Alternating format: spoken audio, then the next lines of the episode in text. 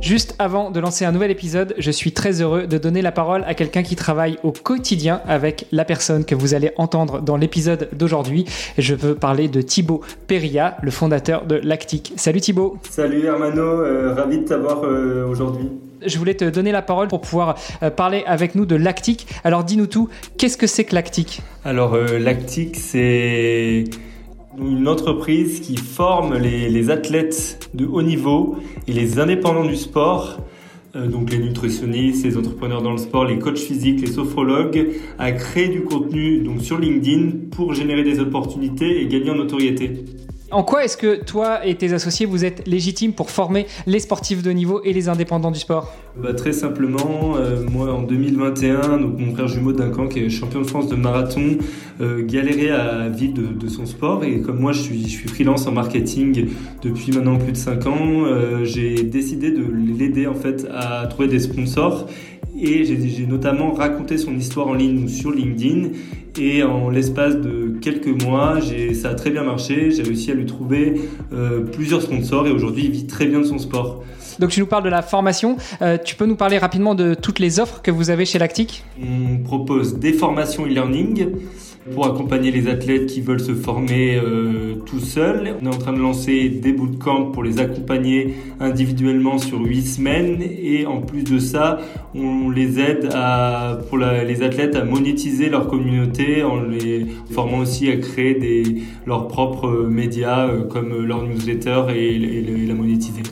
Et vous vous adressez aussi aux indépendants du sport donc? En fait, on a différencié, on a créé deux types de formations qui sont spécifiques une pour les, les indépendants du sport, l'objectif de trouver des clients et de, donc de générer des opportunités et de, et de gagner en notoriété. Et euh, pour les athlètes de niveau, la, la spécificité, c'est de trouver des sponsors et de développer une, communauté. Où est-ce qu'on peut retrouver Lactic si on veut en savoir plus sur vos offres? Tout simplement sur le site web, donc sur lactic.fr.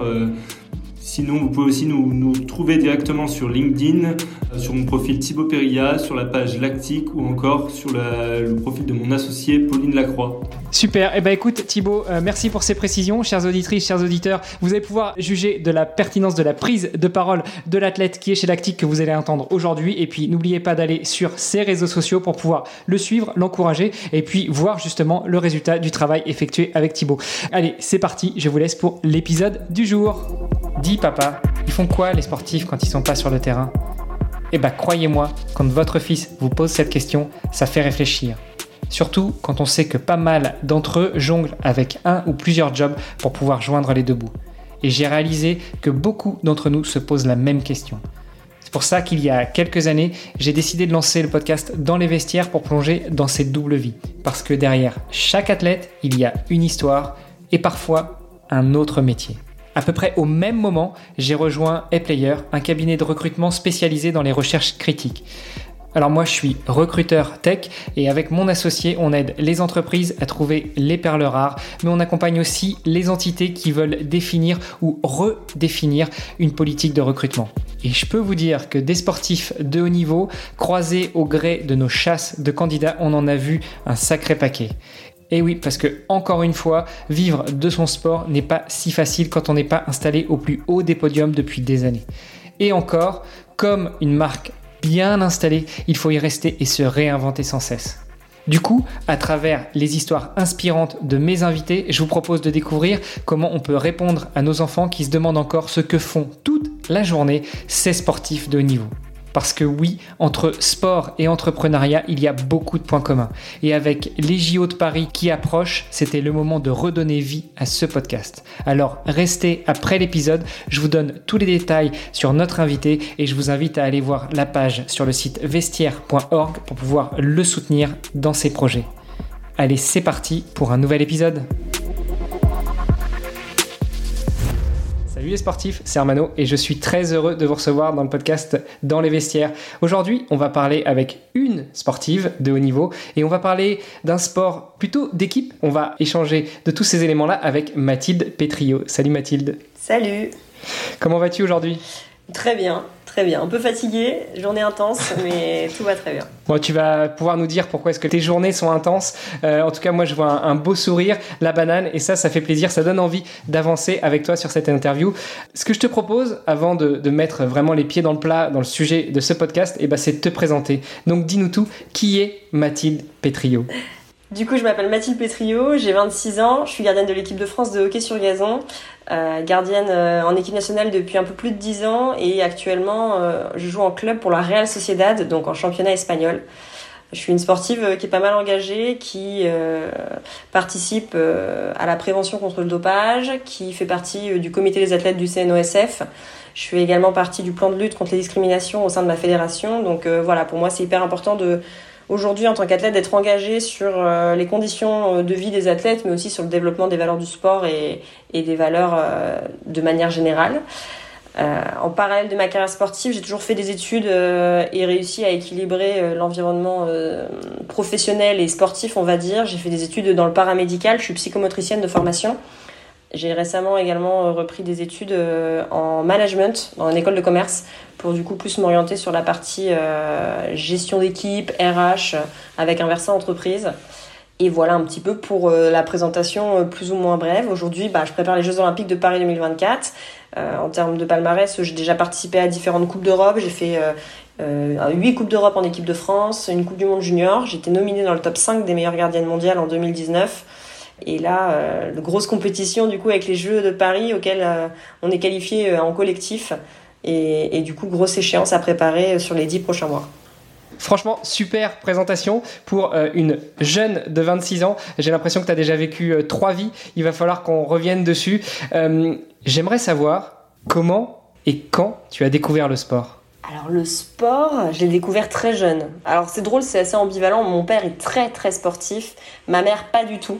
Ma mère c'était l'élève qui se faisait faire des certificats médicaux pour ne pas aller faire de sport à l'école carrément. Et mon père, il a été champion de France euh, de judo, il a fait du foot à haut niveau, du rugby à haut niveau, enfin vraiment opposé.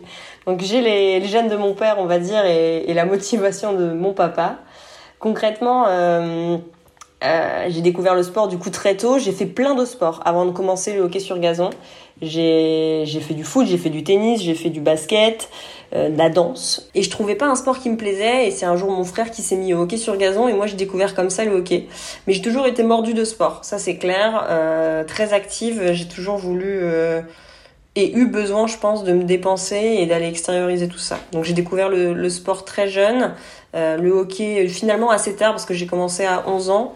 Mais du coup, à 13 ans, je suis partie en sport-études et à 14 ans, j'étais euh, sportif de haut niveau déjà et en équipe de France.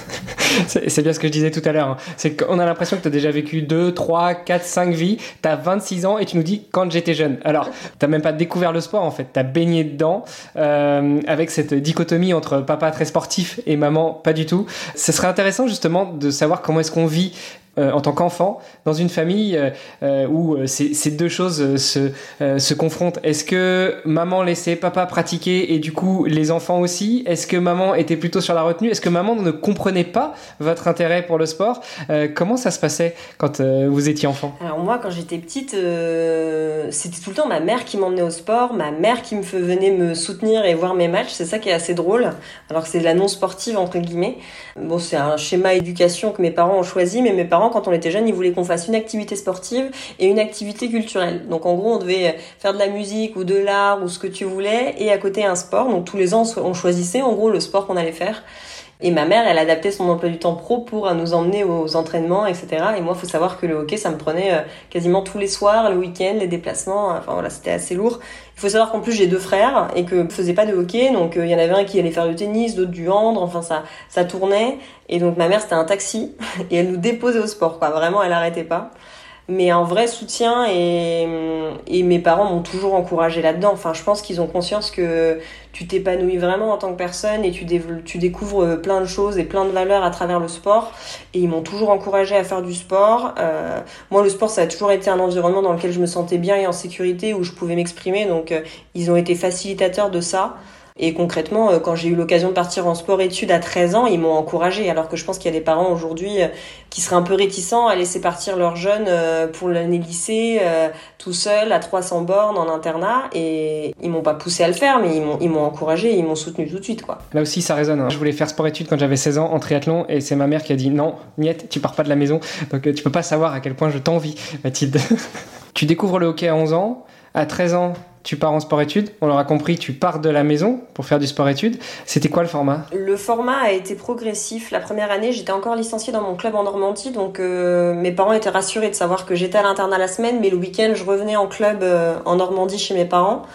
Euh, sauf que c'était épuisant. Enfin, tous les vendredis soirs, je prenais le train à 17h, j'arrivais à 22h à la maison. samedi, j'étais chez mes parents. Dimanche, je jouais un match et je repartais. Enfin, c'était c'était très sportif, trop fatigant pour moi et du coup les années suivantes je me suis euh, inscrite dans un club dans le nord de la France à côté de l'internat et du coup après j'entrais que pour les vacances scolaires. Donc euh, un peu plus dur niveau rythme, euh, mais ça s'est fait progressivement et... Tu as été sportif de haut niveau à, à, 14 ans finalement. Ça veut dire quoi à 14 ans être sportif de haut niveau? La définition du sportif de haut niveau c'est quand tu es inscrit sur liste ministérielle, donc c'est quand tu es en équipe de France plus ou moins. Bon, quand je dis que je suis sportif de haut niveau, c'est en gros tu dévoues euh, ton temps à ton sport et euh, tu as des ambitions affichées et forcément tu atteins des niveaux assez importants au niveau national et international. Comme conséquence euh, et comme influence sur mon environnement, bah après tout était aménagé. Moi c'était parfait, j'étais en sport-études, donc forcément je m'entraînais 20 heures par semaine, mais j'avais 20 heures de cours, donc tout était un peu très structuré même euh, pour euh, pour que je puisse performer. il y avait une réelle importance à performer à l'entraînement, en, club, euh, en équipe de France, mais performer aussi à l'école. donc j'étais pas mal encadrée par rapport à ça. Et de toute façon, c'était un peu le deal aussi avec mes parents. Ils m'ont laissé partir, mais ils m'ont dit il faut que les résultats scolaires ça suive, sinon ça c'est niette, tu rentres pour bien faire les choses, je me suis investie. Après, l'avantage, c'est que j'avais pas de difficultés scolaires non plus, donc euh, ça a été euh, pas trop difficile pour moi de suivre le rythme. Il y a des sportifs qui n'ont pas tenu, hein, parce que forcément, euh, le soir, tu as envie de dormir, t'as pas envie de faire tes devoirs, t'es crevé. Après, tes 4 heures d'entraînement de la journée et, tes 7 heures de cours, mais tu fais avec. Parce que déjà, 14 ans, euh, sportif de niveau, ça veut dire 4 heures d'entraînement par jour, en plus des cours dans la journée. Euh, vous aviez pas un emploi du temps un peu adapté, c'est-à-dire euh, cours le matin, entraînement l'après-midi, éventuellement séance de devoirs ou de ou d'études dirigées dans la soirée? Si, c'était ça, c'était plus ou moins structuré comme tu viens de le dire. Donc concrètement, l'emploi du temps typique, c'était on se réveillait le matin à 7 heures, on allait au petit-déj à 7h30, on avait cours sur place à l'internat de 8h à 10h, puis on s'entraînait de 10h30 à midi. Ensuite, on allait manger en vitesse, on se douchait et on partait au lycée l'après-midi de 14 à 17. On rentrait et on s'entraînait le soir de 18 à 20. On mangeait et on allait en études obligatoires de 21h à 22h. À 22h, il y avait le pointage, on devait être dans nos lits, dormir.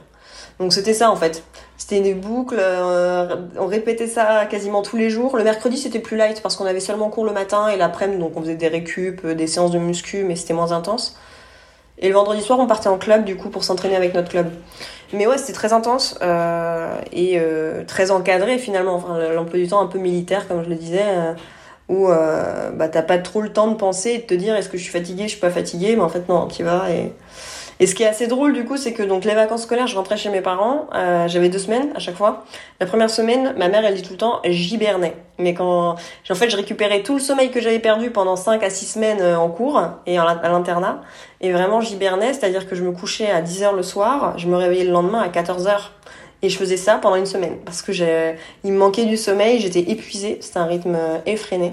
Et c'est là que j'ai compris l'importance du sommeil dans ta récupération en tant que sportif Enfin, qui est pour moi un des trois points clés euh, pour réussir à être bien, quoi. Ton sport-études, c'était un sport-études spécialisé pour euh, les joueurs et les joueuses de hockey sur gazon, voire de hockey, ou c'était tout sport confondu? Alors j'étais dans ce qui s'appelle un CREPS. Euh, alors si je dis pas de bêtises, l'acronyme c'est Centre régional d'éducation physique et sportive.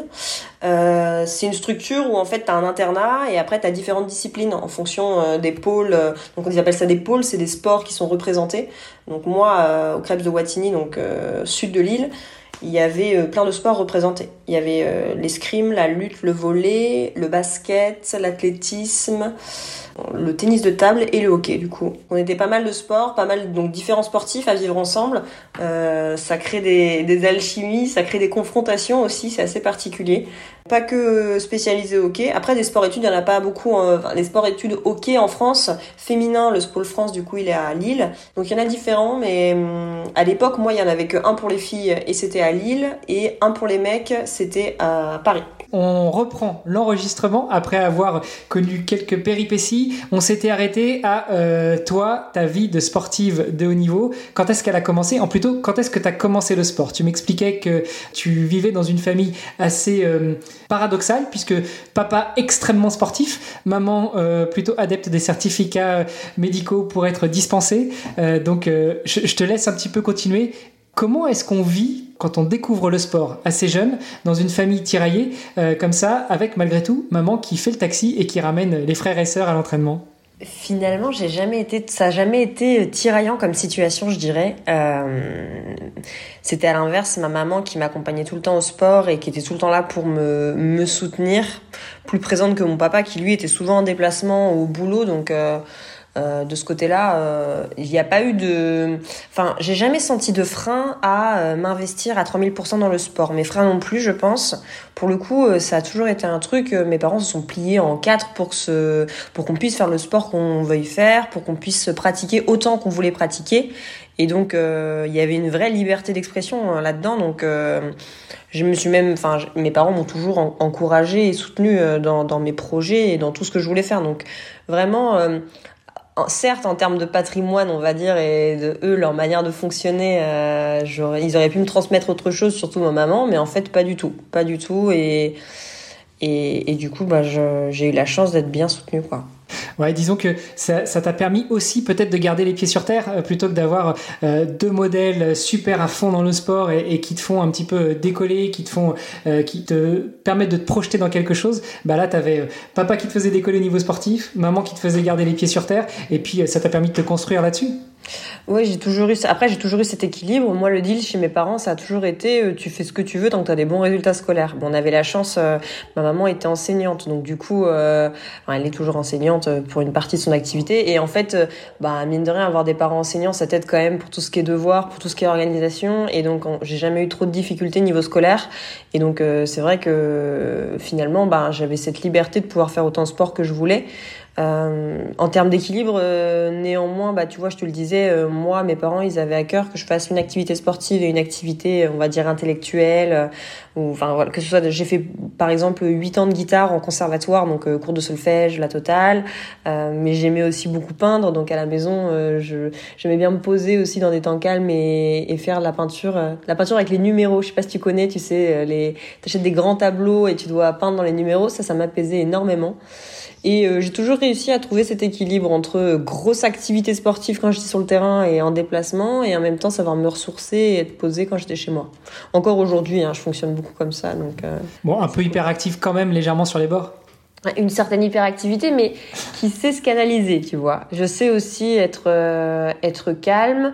J'aime bien avoir cette image quand je, je m'imagine de l'extérieur, être un peu la force tranquille, tu vois. C'est-à-dire, je suis très calme quand je quand je peux être très calme, par contre, quand je démarre, en effet, il euh, faut savoir me suivre, quoi. Alors pour l'instant, tu es la première sportive de sport d'équipe qu'on reçoit sur le podcast. Comment est-ce que tu gères finalement les individualités quand tu es dans un sport d'équipe? Parce que euh, tu prends un athlète, tu prends un nageur, tu prends un triathlète, il a soit un coach personnel, soit un coach pour euh, l'équipe, et c'est finalement assez facile à encadrer. Que tu es le coach qui doit être près du terrain d'entraînement ou pas, euh, il donne les instructions et on y va. Dans un sport d'équipe, au-delà de l'entraînement personnel de la sportive ou du sportif, il y a aussi toute la cohésion de groupe, toute la cohésion d'équipe. Donc comment est-ce qu'on gère ça déjà quand on est jeune et puis après quand on évolue aussi? Moi j'ai un poste assez particulier en plus parce que j'aime bien dire que je fais un sport individuel dans un sport collectif. Étant gardienne, forcément euh, c'est un peu différent niveau vie de groupe, la relation que j'ai avec les joueuses. Forcément, on s'entraîne tout le temps ensemble, on vit ensemble. Aujourd'hui, en équipe de France, euh, on est tout le temps ensemble.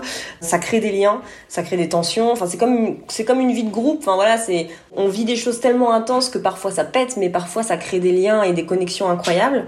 Euh, donc ça, c'est la particularité. Euh, après, comme tu l'as dit, on, a nos individualités, on a nos spécificités. Tout le monde fonctionne pas de la même manière, donc c'est savoir s'adapter aux autres, c'est savoir décrypter les émotions, c'est savoir euh, voilà être à l'écoute, être empathique, être disponible. Donc c'est plein de choses, un bel arc-en-ciel, plein de couleurs différentes, et c'est ce qui fait la, la beauté d'un sport collectif. Je pense, c'est aussi de voir la mixité et la diversité des profils et des personnes. Euh, et c'est euh, trouver sa place en tant qu'individu pour savoir s'exprimer individuellement, mais pour le collectif. Donc ce qui est cool, c'est que même si voilà, on a des modes de fonctionnement hyper différents, qu'il y en a qui vont se préparer d'une manière, d'autres d'une autre manière, on sait qu'on va toutes dans la même direction et c'est ça qui est incroyable, c'est de savoir que on, a toutes le même objectif et euh, qu'on a nos objectifs individuels bien évidemment, mais une ambition collective et qu'on est porté par ça. Donc euh, après, il y a des choses qui fédèrent, on, on en chie en, tout ensemble à l'entraînement et ça, ça fédère énormément. Enfin, c'est ce qui est incroyable dans un sport collectif finalement, c'est que tu arrives à, à, créer des émulsions de groupe euh, avec ce sentiment d'appartenance aussi, qui est pas toujours, je pense, très porté dans les entreprises par exemple, mais dans un sport, on a le même maillot quoi. Et en fait, euh, mouiller pour le maillot, souffrir pour le maillot, c'est véridique, c'est vraiment ça. Et euh, c'est ce qui fait une des forces et, un truc incroyable dans le sport co. Quoi. Ouais, et encore plus euh, en tant que gardienne euh, de hockey, parce que quand on connaît la le, poids de l'équipement que vous portez, le moindre déplacement te fait bien suer, bien mouiller le maillot, et pas que le maillot, je pense, non? C'est pas si lourd, on pourrait penser de l'extérieur, mais sincèrement, les technologies évoluent et c'est vraiment pas très lourd. Hein. je porte pas 10 kilos sur moi quand je mets mon équipement ergonomiquement parlant, c'est assez particulier et euh, ça prend de la place. Mais euh, il faut apprendre juste à bouger avec. Mais c'est pas si lourd. Je reviens justement sur le fait que tu sois gardienne de l'équipe de France de hockey sur gazon. Tu as toujours voulu être gardienne ou euh, au début tu évolué un petit peu sur d'autres postes? J'ai découvert le poste de gardienne assez tard, bah, quand j'ai commencé le, le, hockey. Quand j'ai joué au foot, j'étais pas gardienne. J'avais pas cette intérêt pour euh, le but et la cage. Néanmoins, euh, quand j'ai découvert le poste, ça a tout de suite matché. C'était le truc euh, qui m'animait. Enfin, j'ai trouvé que j'avais un rôle différent, une, une, importance au sein du collectif qui me plaisait, une notion de responsabilité. En plus, j'aimais pas trop le fond, l'endurance. Et finalement, bah là, j'étais sur un poste qui était beaucoup plus tonique. Où tu étais un peu absent dans ton monde, mais en même temps, il fallait répondre présent pour le collectif. J'aimais beaucoup cette notion-là. Bon, on y reviendra parce que, euh, on le rappelle, tu es gardienne de l'équipe de France de hockey sur gazon. Euh, l'image que j'ai, moi, du gardien dans les sports euh, où il y a des gardiens, que ce soit hockey sur gazon, hockey sur glace, football, handball, c'est pas forcément la personne la plus active pendant tout le match. Alors oui, il y a des phases d'activité, notamment quand, quand le ballon, la balle, le palais arrive, mais, mais en dehors de ça, pendant le reste du match, vous êtes pas mal en, en, contemplation, enfin pas tellement en contemplation, mais en, en observation de la partie. Est-ce que je me trompe ou pas du tout? Non, tu, tu, vois euh, plutôt bien et tu comprends plutôt bien ce que c'est que le, poste de gardien, j'ai l'impression. C'est vrai que tu as une vraie. Euh, enfin, c'est pas. C'est pas comment dire. C'est pas facile à expliquer, mais tout est pas euh, tout le temps sur le même rythme. Il y a une vraie différence d'intensité en effet entre le moment où tu vas arrêter la balle, où la balle va rentrer dans le cercle même, où il va falloir que tu sois 100% focus, et quand la balle est très très loin, où justement il va falloir que tu rebaisses niveau euh, attention. C'est impossible de toute façon d'être 100% attentif euh, pendant euh, la période d'un match qui est souvent d'une heure. donc l'idée c'est justement de savoir jouer sur les tendances, de savoir relâcher 100% la pression quand la balle est très loin, te remobiliser tout doucement quand la balle arrive de ton côté du terrain dans les 50 et quand la balle est dans les 22 et dans la, la, zone être 3000% euh, prête euh, à arrêter la balle. Donc faut savoir euh, travailler là-dessus. après le gardien est quand même très proactif dans le jeu de manière générale. C'est quand même quelqu'un qui va énormément communiquer avec sa défense, qui va aider à structurer d'un point de vue offensif aussi le jeu. bien évidemment tu restes actif on va dire en termes de communication constamment durant le match. Après, c'est vrai qu'en termes d'activité musculaire et même d'éveil et de réactivité, ça, c'est quelque chose que tu arrives à, travailler et à faire évoluer. J'ose même pas imaginer les shoots d'adrénaline que tu prends pendant une partie. Alors forcément, ça, augmente beaucoup plus quand euh, la balle, le palais ou autre arrive euh, près de toi et que tu sais que là, tu vas avoir ton rôle à jouer. ton rôle, ton, ton but, enfin justement ne pas laisser rentrer le but, euh, mais, euh, mais comme tu dis, le, reste du temps, quand la balle n'est pas dans, dans, ta zone, euh, tu dois être un petit peu plus détendu. ça me rappelle quand même vachement le podcast. Hein. Moi, je suis en écoute hyper active pendant tout l'enregistrement, et tu l'auras peut-être remarqué, les auditeurs l'auront peut-être remarqué aussi, quand c'est à mon tour de parler, des fois je bafouille un peu, je cherche mes mots, parce qu'en fait, c'est là où je relâche un peu la pression, donc c'est là où la balle repart de l'autre côté du terrain. On, on, va revenir un petit peu là-dessus. J'aimerais rester sur, sur toi et sur ta carrière sportive. Comment est-ce que tu as finalement euh, euh, construit cette carrière sportive? Donc à partir de 10 ans, tu, euh, si je ne m'abuse, tu, tu rentres déjà dans une structure. À partir de 13, tu es sportif de haut niveau. Qu'est-ce qui se passe en fait entre la découverte, le moment où tu deviens sportif de haut niveau, le moment où tu rentres dans une structure? Qu'est-ce que ça veut dire aussi au niveau organisation familiale, au niveau au niveau logistique, au niveau de rester à la maison ou partir, intégrer un sport études Raconte-moi un petit peu tout ça. Bah, de toute façon, là, il y a beaucoup de questions dans ta question. Oui, il y a beaucoup, il y a beaucoup de questions. C'est ma spécialité en général, mais c'est pour te laisser piocher dedans. oui, j'ai compris. J'ai compris. Bah, c'est clair que de toute façon, quand tu es sportif de haut niveau, il faut être énormément euh, organisé. Je pense que c'est la discipline et euh, la structuration, le projet et tout ce que tu mets en place dans, dans ta carrière, ça fait la, la force de ton projet et, et et ça va construire euh, énormément de choses et t'apporter énormément de choses. Moi, je, alors ce qui est drôle, c'est que c'est un peu l'œuf ou la poule d'abord, mais c'est comprendre. Moi, je suis quelqu'un qui est très organisé, qui a vraiment besoin de de parfois tout maîtriser, être un peu dans l'hyper contrôle. je suis beaucoup dans la projection, dans l'anticipation, voilà, réfléchir à, à tout ce qui peut se passer. la question étant de savoir est-ce que je suis comme ça de nature et c'est ce qui m'a amené à être sportif de haut niveau ou l'inverse, je ne sais pas. Euh, mais ce qui est sûr, c'est quand je suis partie à 13 ans, en effet, il a fallu être très organisé niveau rigueur. De toute façon, les journées étaient chronométrées. C'était euh, euh, tu vas en cours, tu vas au sport, tu reviens, tu te douches, tu repars en cours, tu repars au sport, tu fais une heure d'études et tu vas te coucher. Enfin, c'était c'était très militaire comme organisation le sport-études. Et derrière, j'ai un peu gardé ce ce, ce rythme-là, on va dire. C'est quelque chose qui me drivait bien, qui qui me permettait à chaque fois de, de me dépasser, de me fixer de nouveaux objectifs, et c'est quelque chose qui me convenait bien niveau niveau mood, on va dire. Donc, euh, donc en effet, euh, c'est assez particulier comme rythme. Il faut savoir, euh, je pense, se fixer des objectifs et être rigoureux. Pour moi, c'est hyper important. Enfin, après, c'est des choses toutes bêtes, mais je reviens un peu sur l'histoire de l'aspect militaire, mais enfin pour moi être être à l'heure c'est quelque chose d'essentiel, c'est quelque chose d'hyper important, même ne serait-ce que d'être engagé. Quand tu t'engages sur quelque chose, dire je vais y être, je vais le faire, bah le faire c'est une évidence pour moi et c'est des choses qui font partie de, pour moi une sorte de rigueur, une sorte de discipline que tu dois te t'auto euh, c'est un grand mot, mais que tu dois t'imposer en tant que sportif, tu vois, que tu dois t'imposer.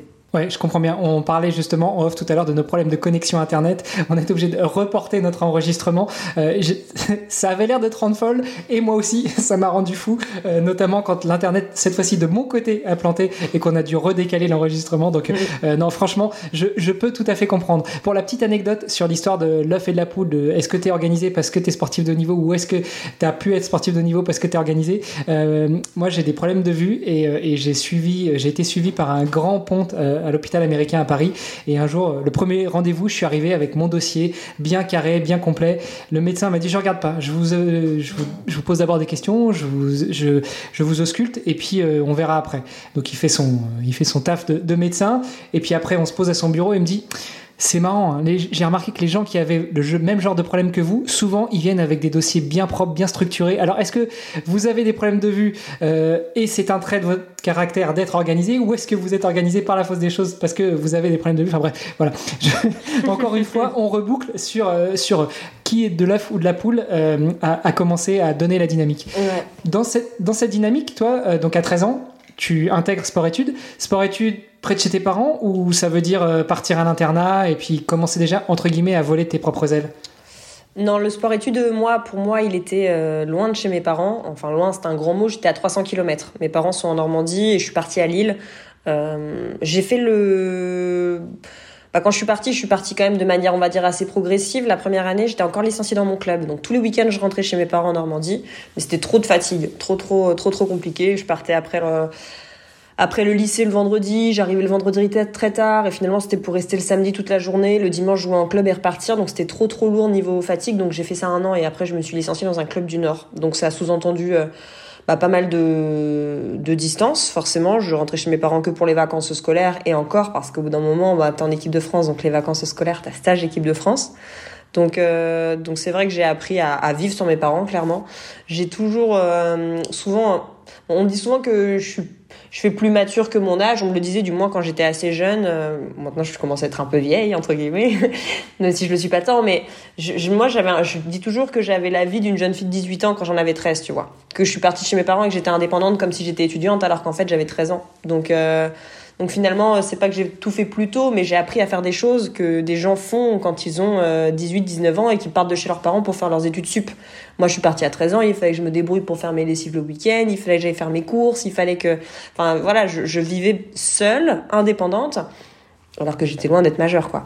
Et malgré tout, tu avais la chance d'être chance entre guillemets d'être dans un sport études donc d'être quand même encadré d'être prise sous l'aile d'un staff, d'une équipe. Et ça, c'est aussi quelque chose, j'imagine, que tu as apprécié quand il a fallu bouger. C'est, OK, le côté études, ça, c'était aussi euh, la, la, demande, l'exigence des parents, mais aussi le côté sportif avec tout le staff qui va avec. Donc, pas uniquement euh, la possibilité de s'entraîner, mais les entraîneurs, les préparateurs physiques, les kinés, les physios. Euh, je sais pas si vous aviez déjà de la préparation mentale. Est-ce que tu te souviens un petit peu de tout le staff qui gravitait autour de toi? Et euh, qu'est-ce que ça impliquait dans cette organisation très militaire Ouais, bah, j'étais clairement bien entourée. C'était aussi un des souhaits de mes parents que je le sois. Euh, concrètement, dans l'environnement sportif, bien évidemment, il y avait le coach euh, du Krebs, il y avait euh, mon coach de club aussi, mes coachs de club. J'avais la kiné et une unité médicale, donc avec en effet préparateur mental qui me suivait pendant mon année de, pendant mon sport-études.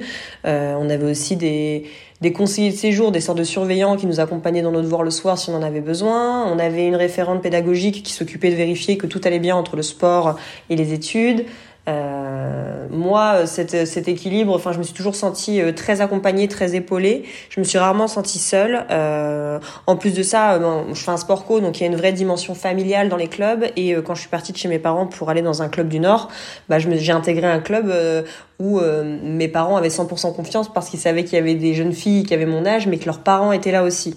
Donc il était fréquent que le week-end, j'aille chez des filles de mon équipe et qu'en fait, je vive un peu dans un dans un cocon familial, ce qui me faisait du bien, hein, parce que la semaine, t'es tout seul, t'es à l'internat, c'est très rigide, tu sors pas, euh, la bouffe à la cantine, c'est pas super bon. Et être chez, chez des filles de l'équipe dans un environnement familial, c'était hyper sain, hyper agréable. Et euh, mais je me suis toujours, j'ai été, j'ai été très entourée. Ça a rassuré mes parents de savoir que que j'étais entourée scolairement, sportivement, humainement, familialement aussi, euh, voilà, dans, dans, dans ce nouveau club. Donc donc finalement, j'ai jamais été trop seule. Après, je pense que hum, malgré ça, t'apprends à te débrouiller. Tu vois, c'est ce que je disais juste avant. T'es entouré, etc. Mais t'es quand même livré à toi-même. Donc euh, tu développes une certaine autonomie, des choses, euh, des compétences euh, hyper bien d'ailleurs qui t'apportent énormément, je pense, dans ta vie. Mais mais c'est clair que c'est pas c'est il y a des moments où tu es très entouré mais tu peux quand même te sentir très seul je pense après en plus moi je fais un sport assez enfin un poste assez particulier je suis gardienne donc les entraînements, parfois je suis amenée à parler avec personne. Les filles, elles se regroupent ensemble, elles vont élaborer des tactiques pour mettre un but. Elles, leur objectif, c'est de mettre un but. Moi, mon objectif, c'est d'arrêter les balles. Donc en fait, je suis toute seule contre elles, donc à l'entraînement, je suis toute seule.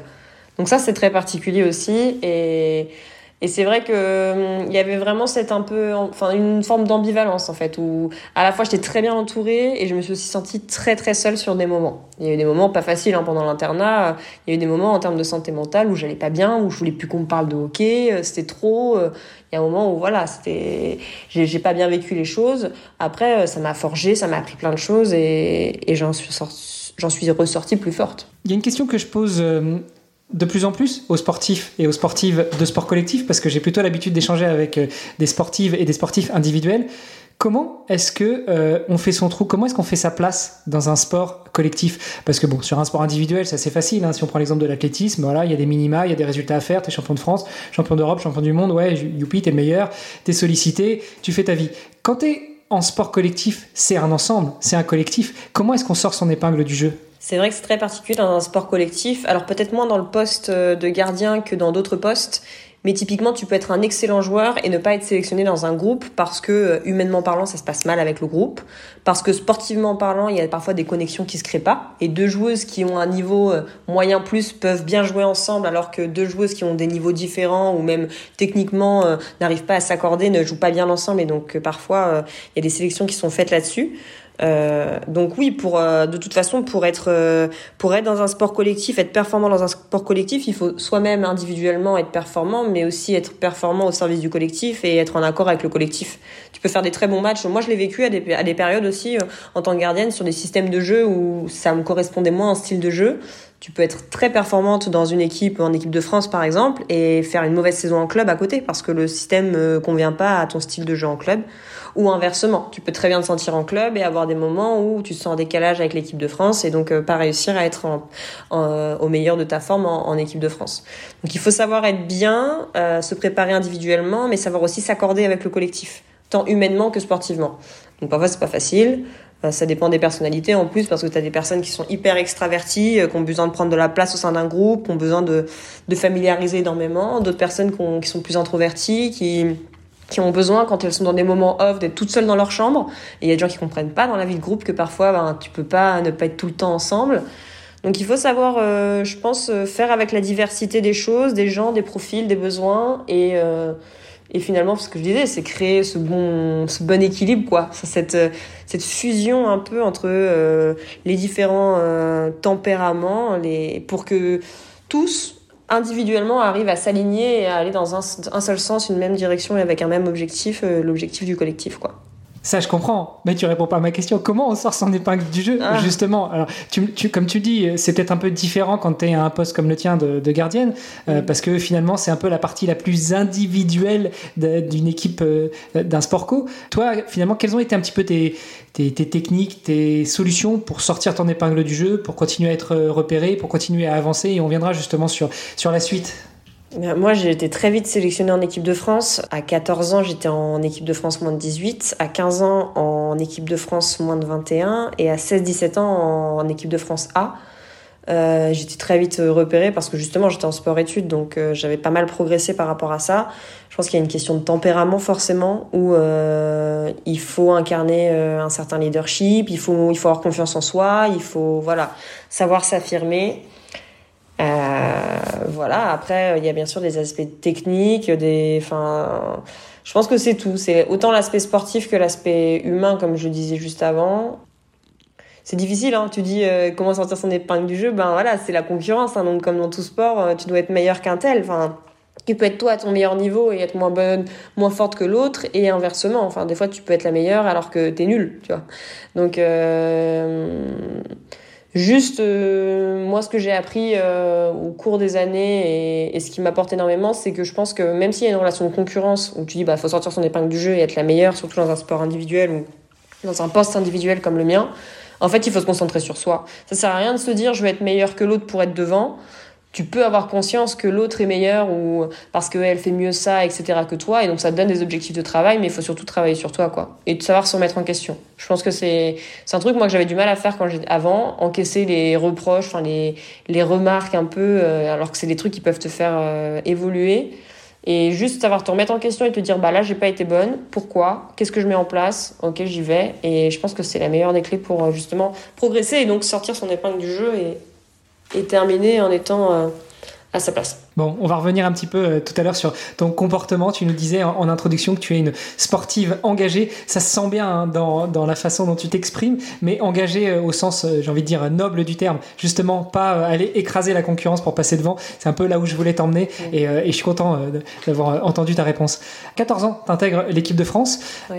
Comment est-ce qu'on se projette pour la suite. Tu intègres l'équipe de France, ok. Et puis, euh, c'est quoi les, les, next steps euh, tout en essayant euh, d'allier avec les études? Est-ce qu'à 14 ans, tu te vois déjà au JO de Paris 2024 c'est drôle parce que donc, lors de mes attention hein, j'ai bien dit est-ce que tu te vois hein, j'ai pas dit est-ce que tu rêves des JO de Paris 2024 est-ce que je me vois?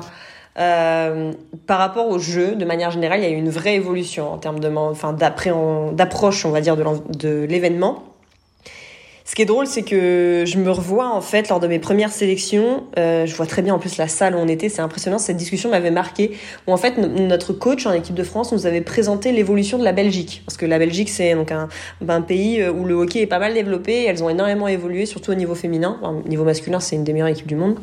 Et en fait, ils nous présentaient euh, bah, l'évolution de la Belgique en disant bah voilà, la Belgique était là il y a quelques années, elles, sont là maintenant, donc nous on veut travailler sur la même tendance et donc on veut faire évoluer. Et donc euh, ils nous avaient fait un programme. On était, mais franchement, avec mon souvenir, je pense qu'on était en 2013 et en fait, euh, il était là en train de faire Coupe d'Europe 2018, Coupe d'Europe 2021, Coupe du Monde 2021, JO Tokyo, JO euh, Paris 2024, tous les gens. Et vraiment, il était là en train de nous dire, bah regardez, et moi à l'époque, je rêvais d'aller en Coupe du Monde, donc en Coupe du Monde euh, junior. Et c'était la target un peu. Et mais je me rappelle avoir dit, oh, les Jeux Olympiques quand même, c'est un truc de fou quoi. Enfin moi, typiquement à l'époque, j'avais des posters de la gardienne de la Belgique qui avait fait les Jeux Olympiques dans ma chambre. Enfin, c'était un truc de malade. Et euh, donc euh, à l'époque, j'y pensais pas, j'en rêvais même pas parce que pour moi c'était pas du tout réaliste. Et progressivement, ça s'est dessiné. Quand tu fais une Coupe d'Europe, deux Coupes d'Europe, que tu es qualifié pour une Coupe du Monde, tu dis ah ouais, j'ai fait une Coupe du Monde, je fais une Coupe d'Europe, c'est cool. Ah ouais, Paris est candidat pour les Jeux. Ah ouais, donc on va être pays hôte. Ah ouais, c'est fou. Ah ouais, ce serait dingue qu'on soit qualifié. Ah bah on va dire euh, je rêve des Jeux. Donc au début, c'est la campagne je rêve des Jeux parce que c'était pas encore sûr qu'ils allaient avoir les Jeux Paris, donc on était beaucoup dans Je rêve des Jeux, et une fois que Paris a eu les Jeux, c'était bah, objectif Paris 2024, quoi. Donc on va se qualifier, puis on s'est qualifié. Et donc ouais, donc forcément ça se construit. Au début, tu rêves pas tout de suite que t'es dans les, que es dans le, stade olympique, quoi. Forcément, au début t'es là, tu, tu te dis waouh, ce sera les Jeux en France, trop bien. Et après tu t'intègres un peu au, au projet, quoi, de toi de manière indirecte. Mais euh, mais ça a été un vrai cheminement et hum, moi, à l'époque, quand j'avais 13 ans, euh, si je voyais la Mathilde d'aujourd'hui, euh, je me dirais, ouais, c'est trop ouf ce qu'elle a fait. Euh, elle a fait 8 Coupes d'Europe, Coupe du Monde. elle a fait, voilà, elle prépare les Jeux Olympiques, c'est dingue. Et, et, à l'époque, je pense que j'ambitionnais pas de faire autant de choses, tu vois. Là, on enregistre fin 2023. Vous êtes qualifié pour les JO de Paris 2024. Qu'est-ce qui va se passer dans les prochains mois? Bah, les prochains mois, ça va être tellement intense. Bah, déjà, ça l'est hein, en termes d'entraînement, d'intensité. On se retrouve toutes les semaines avec l'équipe de France, deux à trois jours. On s'entraîne énormément. Et on est vraiment en train, on est en train de créer une émulsion autour de ce projet. Enfin là, on, est, on est dedans, on y va, on sait qu'on y va toutes. Euh, après, forcément, toutes ne seront pas sélectionnées, mais on est toutes tellement investies dans le projet que c'est, c'est hyper agréable de voir ça. Enfin, il y a quelques années, on en était à faire des remarques euh, sur euh, qui a pas fait son programme physique cette semaine. Euh, et là, on est tous en chier ensemble. On a toutes mis nos vies entre parenthèses, nos vies de côté pour préparer les Jeux Olympiques, qui est un événement incroyable. Donc, on sait que ça va être dix mois hyper intenses, dix mois hyper durs, dix mois émotionnellement forcément qui vont nous apporter énormément de choses. maintenant, c'est c'est incroyable. Et forcément, la target c'est Paris, mais aujourd'hui le chemin est incroyable. Enfin, je veux dire, le voyage fait aussi partie de l'objectif et, euh, et c'est ça qui est hyper bien, quoi. Ah bah, souviens-toi, hein, l'objectif, euh, c'est pas la destination, c'est le voyage. Bah oui, hein, tout à fait. Tu, tu parles euh, d'émotion. Est-ce que justement, quand on fait partie d'une équipe, d'un sport collectif, les émotions, elles sont aussi intenses que quand on se qualifie dans un sport individuel. Alors, c'est peut-être pas quelque chose auquel tu sauras répondre. Tu t'es évidemment pas qualifié dans un sport individuel, mais est-ce que de votre côté, ce que tu ressens toi en termes d'émotion, c'est quelque chose. Est-ce qu'il y a... Attends, je vais reformuler. Est-ce qu'il n'y a pas des jours où tu dis, en fait, euh, on s'éclate, c'est cool, mais si on gagne, on gagne ensemble. Si on perd, on perd ensemble. Et du coup, est-ce que vous arrivez à, exacerber ces émotions? Je pense que ça décuple davantage. Je pense que, hum, bon, alors clairement, quand tu as le contrôle sur toi-même, hein, quand tu es en sport individuel, c'est-à-dire que ta défaite, elle est associée à tes performances, ta réussite, elle est associée à tes performances. L'avantage dans un sport collectif, c'est que tu peux ne pas être bon et tu peux te faire tirer par les autres, donc tu peux gagner même sans avoir euh, performé individuellement. Et de manière inverse, tu peux individuellement faire perdre un collectif, ce qui est très compliqué aussi. Donc je dirais que euh, l'intensité et le degré est, décuplé. Donc en effet, quand tu gagnes en collectif, c'est trois fois plus intense que quand tu gagnes tout seul, je pense. Même si j'ai pas gagné tout seul, euh, toute seule beaucoup de fois dans ma vie, du moins sur des gros trucs sportifs. Mais je pense que également, euh, si tu perds individuellement, c'est dur. Et je pense que si tu perds collectivement, surtout quand c'est ta faute individuellement et que tu fais perdre ton collectif, comme ça peut être le cas pour une performance de gardien, c'est d'autant plus dur. Ouais, mais on va dire que les gardiens, vous pouvez toujours dire que c'est la défense qui a merdé. Non, ça marche pas ça? Non, non, non, non. Bah non, il y a des petits ponts, il y a des balles de merde, il y a des trucs techniquement où bah non. Tu peux pas. Euh, non, oui. Non, j'essaie de trouver des excuses, tu vois. On peut, on peut trouver des excuses. Après, on peut aussi trouver réfléchir autrement et se dire que tout est arrêtable et que la, la défense arrête, mais que toi, ton taf, c'est d'arrêter la balle quand même. Typiquement, ce week-end, euh, nous, on a gagné 3-2 en club, tu vois. Les deux buts que je prends, c'est des déviations. Donc, théoriquement, je pourrais me dire, bah, en fait, c'est les filles qui sont pas prises au marquage, donc c'est le problème de la défense.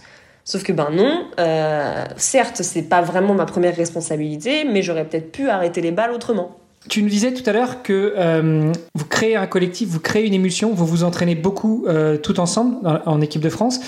Malgré tout, toutes ne seront peut-être pas sélectionnées, appelées. Euh, là, vous êtes combien actuellement dans le, dans le groupe à vous entraîner tout ensemble? Je crois qu'on est un groupe de 24, exactement. 24 ou 25. Et il y en a que 16 qui iront au jeu du coup. 16 qui iront au jeu, donc avec euh, c'est 8 sur le terrain, et, enfin 8 titulaires et 8 remplaçants, ou comment ça, comment ça fonctionne? Non, les 16 seront titulaires. En fait, euh, sur les 16, il y aura donc un gardien et 15 joueuses. Euh, les rotations se feront quand le coach souhaite pendant le match. Ça, il y a ces rotations, donc échange de joueurs en illimité. Et après, tu auras deux réservistes, mais qui seront là, qui pourront rentrer seulement sur blessure. Euh, et un gardien réserviste euh, qui lui a un rôle un peu particulier parce que pareil, il peut rentrer que si le gardien euh, titulaire se blesse. Donc, Ce qui est relativement rare en donc en gros, c'est 16 plus 3, donc 19 sur les 24 qui partent. voilà. Dans le groupe actuellement, on est quatre gardiennes. Donc il y en a une qui ne fera pas les jeux, une qui sera réserviste au jeu et une qui sera titulaire. On croise les doigts pour que ce soit toi la titulaire, évidemment. Bien sûr. Tout ça, ça représente des moyens parce que entraîner, encadrer 25 personnes, plus tout le staff qui gravite autour, ça représente des moyens. Euh, donc il y a les moyens collectifs pour, euh, pour le groupe, pour le collectif justement. Il y a aussi les moyens euh, en individuel. Toi, à l'heure actuelle, comment est-ce que tu vis de ta passion, de ton sport? Eh bien malheureusement je n'en vis pas, tout simplement, c'est une réalité. je vis du hockey aujourd'hui grâce à mon club, c'est-à-dire que mon club, je gagne moins d'un SMIC, je gagne 700 euros par mois. Euh, avec mon club en Espagne. Euh, et en équipe de France, je gagne pas du tout d'argent. On n'est pas rémunéré, on n'est pas payé. Euh, la fédération, c'est une petite association et malheureusement, ils n'ont pas les ressources pour nous payer, donc en tant que joueuse et joueur de l'équipe de France, on n'est pas rémunéré. On a des aides ministérielles, c'est des aides sociales que l'État donne à la fédération, qui ensuite nous sont réparties à nous les joueuses et joueurs en fonction de nos statuts socio-professionnels, c'est-à-dire si nos parents nous aident, combien on gagne, si on travaille, etc. Ces aides, elles sont entre 0, parce qu'il y a les filles qui ont 0, et 300 euros par mois à peu près. Euh, voilà, donc moi j'ai à peu près 300 euros par mois d'aide euh, sociale. Donc en gros, j'ai 1000 euros pour vivre avec le hockey aujourd'hui. Euh, ce qui est un peu chaud quand tu déduis toutes tes charges, ton loyer, voilà. Donc jusqu'à présent, moi, avant les jeux, je, enfin avant de préparer les jeux, je travaillais. Et là, j'ai arrêté de travailler pour du coup me consacrer à 100% au jeu. J'ai fait un crédit étudiant. Euh, en attendant de trouver des partenaires. Et après, j'ai trouvé des partenaires euh, là récemment qui, du coup, me permettent euh, de pouvoir préparer l'année olympique sereinement. Mais c'est des partenaires qui vont être là qu'un an, donc ça ça rend pas le modèle périn pour la suite, quoi, malheureusement. Donc, tu as trouvé des partenaires qui te permettent enfin, d'acheter des épinards, mais pas de mettre du beurre, c'est ça? Si, si, là maintenant, je peux mettre du beurre, du coup, c'est bon. si, si, pour l'année olympique, je vais pouvoir mettre du beurre, mais en fait, le plus compliqué, c'est la projection, tu vois, c'est ce que je disais, c'est-à-dire que le modèle déjà en lui-même, il est pas, il est pas fiable dans le sens où on n'en vit pas aujourd'hui. On a toutes mis nos vies entre parenthèses, c'est les Jeux Olympiques, donc c'est incroyable. Mais si on veut que l'équipe de France de hockey progresse, qu'on continue de montrer, euh, voilà, qu'on a notre place dans les meilleures équipes mondiales, on est quand même passé récemment dans la 32e place mondiale, à aujourd'hui un top 20 mondial, et on prétend à faire un top 15, un top 15 voire un top 10 mondial euh, sur les prochaines années. Il va falloir que le modèle économique change. On peut pas rester sans vivre de notre sport alors que ça nous prend tout notre quotidien. C'est, c'est impossible, malheureusement. Moi, j'ai, enfin, tu vois, j'ai, bientôt 27 ans, euh, j'ai, je commence à me dire que j'ai aussi envie de créer une vie de famille, d'avoir une stabilité, de, de pouvoir vraiment euh, être dans une situation confortable. Et en fait, euh, aujourd'hui, je peux pas vivre de mon sport, donc c'est pas, c'est pas confortable, quoi.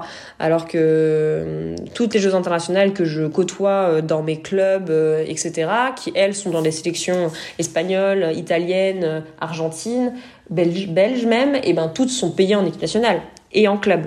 Et donc en fait les deux combinés font qu'elles arrivent à en vivre parce que quand tu gagnes 700 euros en club, 700 euros en équipe nationale, bah voilà, tu as plus d'un, plus d'un SMIC, euh, c'est très correct. Aujourd'hui vivre avec 1000 euros par mois, c'est pas possible. c'est très très compliqué.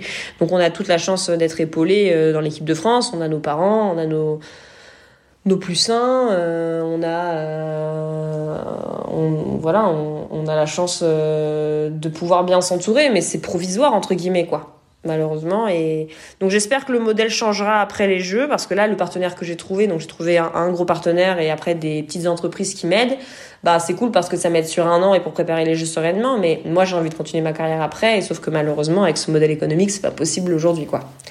On verra comment ça évoluera. Alors, tu, peux, tu peux les citer hein, si tu veux leur rendre hommage. Hein. On n'est pas sur la radio, donc. Euh. Bah après, les petites entreprises, euh, elles, elles ont pas, euh, elles ont pas demandé à être citées. C'est des, des, petits dons comme ça, etc. Mais le gros partenaire que j'ai, c'est une entreprise dans le sport qui s'appelle Amaze DM. Et c'est une entreprise qui s'occupe de tout ce qui est logistique pour les, les clubs, les institutions sportives pour euh, par exemple les réservations d'hôtels, les déplacements, euh, les cars. C'est en il travaille en particulier aujourd'hui avec le foot, mais il s'ouvre aussi à beaucoup plus de disciplines. Et par exemple, il travaille avec des clubs euh, qui font la Ligue des Champions pour justement les, leur réserver les hôtels, organiser leurs déplacements lors, lors du, de la Champions League ou, ou d'autres, d'autres tournois comme ça. Donc c'est un prestataire rattaché au monde du sport. Ils sont hyper investis dans plein de valeurs que je partage avec eux. Donc donc c'est top quoi. On comprend effectivement que c'est un peu difficile de s'en sortir. Ça c'est un partenaire individuel que toi tu as trouvé euh, en plus des éventuels euh, partenaires collectifs euh, du groupe France ou de ton club. Oui tout à fait, c'est un partenaire individuel. Ouais. On n'a pas de partenaire collectif. Enfin les partenaires collectifs c'est la fédération qui les a. Donc en fait l'argent revient à la fédération qui ensuite permet d'organiser des stages etc. et en termes de partenaires collectifs, on n'a pas de partenaire nous avec l'équipe de France féminine partenaire individuel. Ça, ça fait partie de tes chevaux de bataille. C'est un des axes euh, de ta facette de sportive engagée. Euh, tu nous disais effectivement en intro que tu te définirais comme une personne, une sportive engagée. Il y a d'autres sujets sur lesquels euh, tu te bats, sur lesquels tu veux mettre certains, certains points noirs en lumière? Il y a, oui, je suis engagée sur pas mal de sujets et il y a énormément de sujets qui me tiennent à cœur. Il est clair que la situation de manière générale du sport et des sportifs aujourd'hui, c'est quelque chose que j'essaie de défendre un maximum pour rendre le sport féminin euh, plus professionnel, avec plus de revenus, euh, en dénonçant du coup les inégalités forcément. Je suis pas mal engagée au niveau de ma fédération. Je suis partie d'un groupe euh, de lutte contre les violences et les discriminations aussi. Euh, en termes de, enfin après pour moi tout est intimement lié, mais pour moi à partir du moment où tu fais du sport, tu t'associes aux valeurs du sport et euh, t'intègres des valeurs et tu dois porter ces valeurs. Pour moi, aujourd'hui, être un athlète, c'est pas juste être sur un terrain, c'est savoir parler et prendre la parole justement pour inspirer les jeunes, pour inspirer les entreprises, etc. Donc, j'essaie de dénoncer tout ça, enfin, de mettre en avant euh, les difficultés aujourd'hui que rencontrent les athlètes pour justement faire évoluer les choses. Typiquement aussi la reconversion aujourd'hui, qui est quelque chose, un sujet hyper compliqué, euh, assez tabou, assez peu évoqué, alors que euh, bah, c'est euh, un vrai tournant dans une carrière de sportif et qu'aujourd'hui les sportifs ils ont du mal à trouver des entreprises pour les accompagner sur leur fin de carrière. Il y a très peu d'entreprises aussi qui reconnaissent les compétences qu'on développe au sein du sport alors qu'il y en a énormément et que ça peut énormément apporter à une entreprise. Donc ça c'est quelque chose que je développe aussi énormément. Et après sur tout ce qui je le disais, euh, forcément valeur du sport. Donc je suis je suis partie du comité des sportifs de l'AFLD, l'association française de lutte contre le dopage, pour justement lutter pour un et militer pour un sport propre et une équité dans le sport. Donc voilà, donc c'est plein de petites casquettes, plein de petits combats que je mène au quotidien qui pour moi sont hyper importants et qui font euh, l'éducation de manière générale des jeunes qui font du sport, la sensibilisation auprès des entreprises, auprès euh, bah, aussi des instances et des gouvernances du sport pour justement faire évoluer le sport de manière générale quoi on l'aura compris, engagé et euh, jusqu'au bout des ongles. Et puis euh, bah, tout ça, ça demande du temps, ça demande euh, de l'implication. Et effectivement, si on pouvait essayer en plus de minimiser l'aspect charge mentale lié à est-ce que je vais mettre du beurre dans mes épinards à la fin du mois, ça, pourrait aider. donc on, le rappelle, hein, c'est aussi l'une des l'une des démarches dans laquelle s'est lancé le podcast dans les vestiaires. Donc si vous voulez aller en savoir plus et soutenir Mathilde, direction vestiaire.org/slash Mathilde, comme ça vous pourrez euh, en savoir plus et la soutenir. Tu parlais de reconversion. Je te demandais tout à l'heure si euh, à 13 ans tu te voyais, tu te projetais aux Jeux Olympiques de Paris 2024. Euh, tout à l'heure, tu nous disais que bah, le modèle économique du hockey féminin en France est pas viable et que malgré tout, toi, tu aimerais continuer dans ce sport, tu aimerais continuer à évoluer, mais, mais ça pose aussi la question de la reconversion. Toi, tu te vois où Comment, dans quelques années, tu la vois, tu imagines comment ta reconversion? C'est très compliqué pour moi d'imaginer une reconversion aujourd'hui. Il y a énormément de sujets qui m'intéressent. Je pense que j'ai sincèrement envie de rester active dans le monde du sport.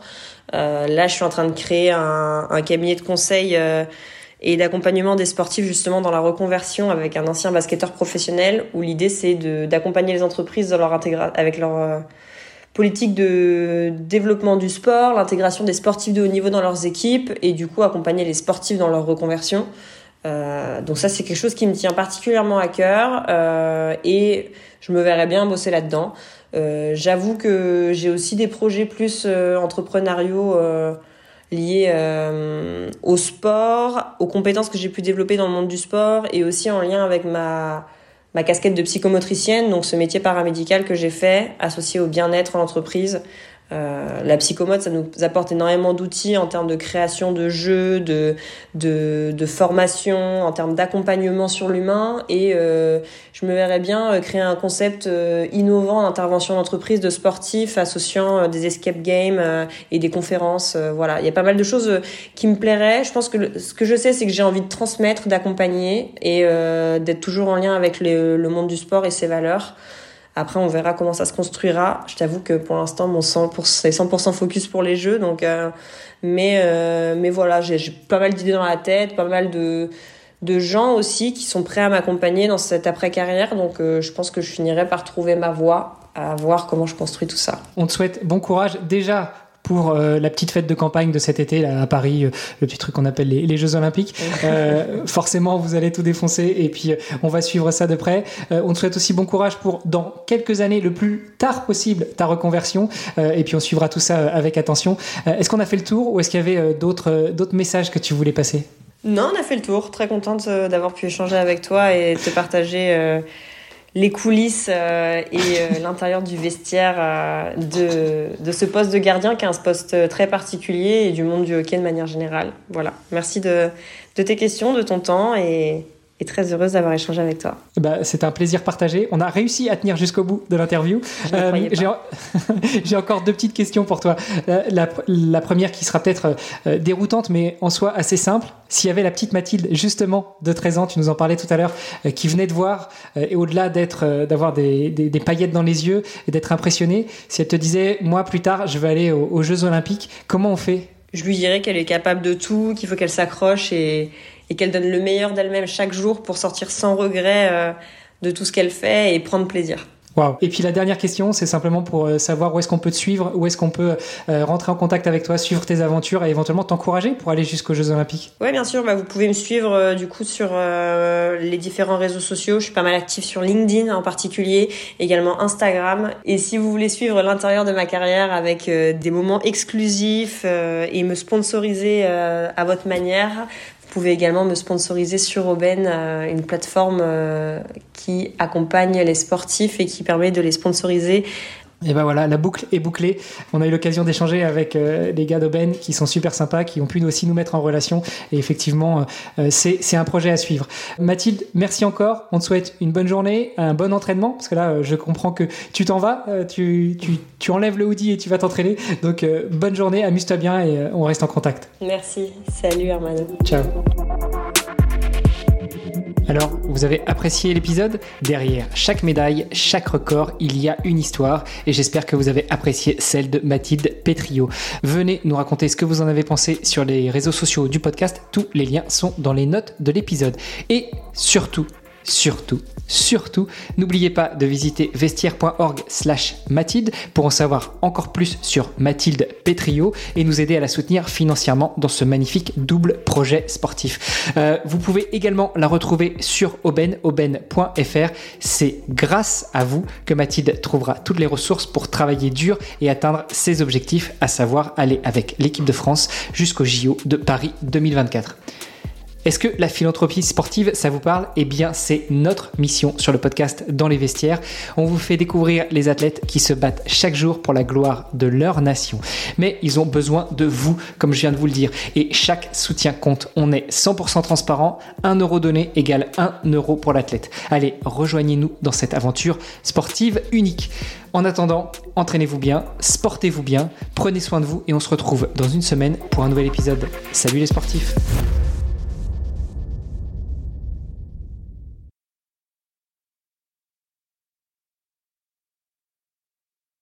Ça va être très Je ne m'énerve pas contre l'audio, mais ça va être très compliqué. C'est la deuxième fois que ça coupe déjà. C'est insupportable. Euh, on est censuré. Je ne me suis, pas énervée, mais euh, j'ai failli dire des gros mots. vas-y, vas-y, je ferai des bonus, je ferai des bonus. Juste, euh, juste à garder entre nous pour le délire, tu vois. Ouais, je te... Ma pauvre. Eh, te, te rends pas folle. Si ça recoupe, on, on, redécale une fois que ton technicien il sera passé, on il va aura tout réinstallé. en dix fois ce truc. je suis désolé, ça te fait perdre du temps et c'est absolument pas mon objectif hein, de vous rajouter de la charge mentale. Mais... Non, mais c'est pas grave. hein. Je, je, pars à l'entraînement dans une demi-heure, donc théoriquement j'ai une demi-heure encore. Ça va. Bon, écoute, on va, on va avancer un peu.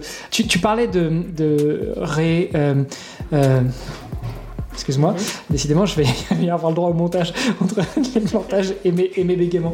Euh, tu te vois. On va y arriver. Et c'est numéro 48. On va y arriver. Je sais pas, je sais pas si tu as entendu ma question. Exactement pareil. euh,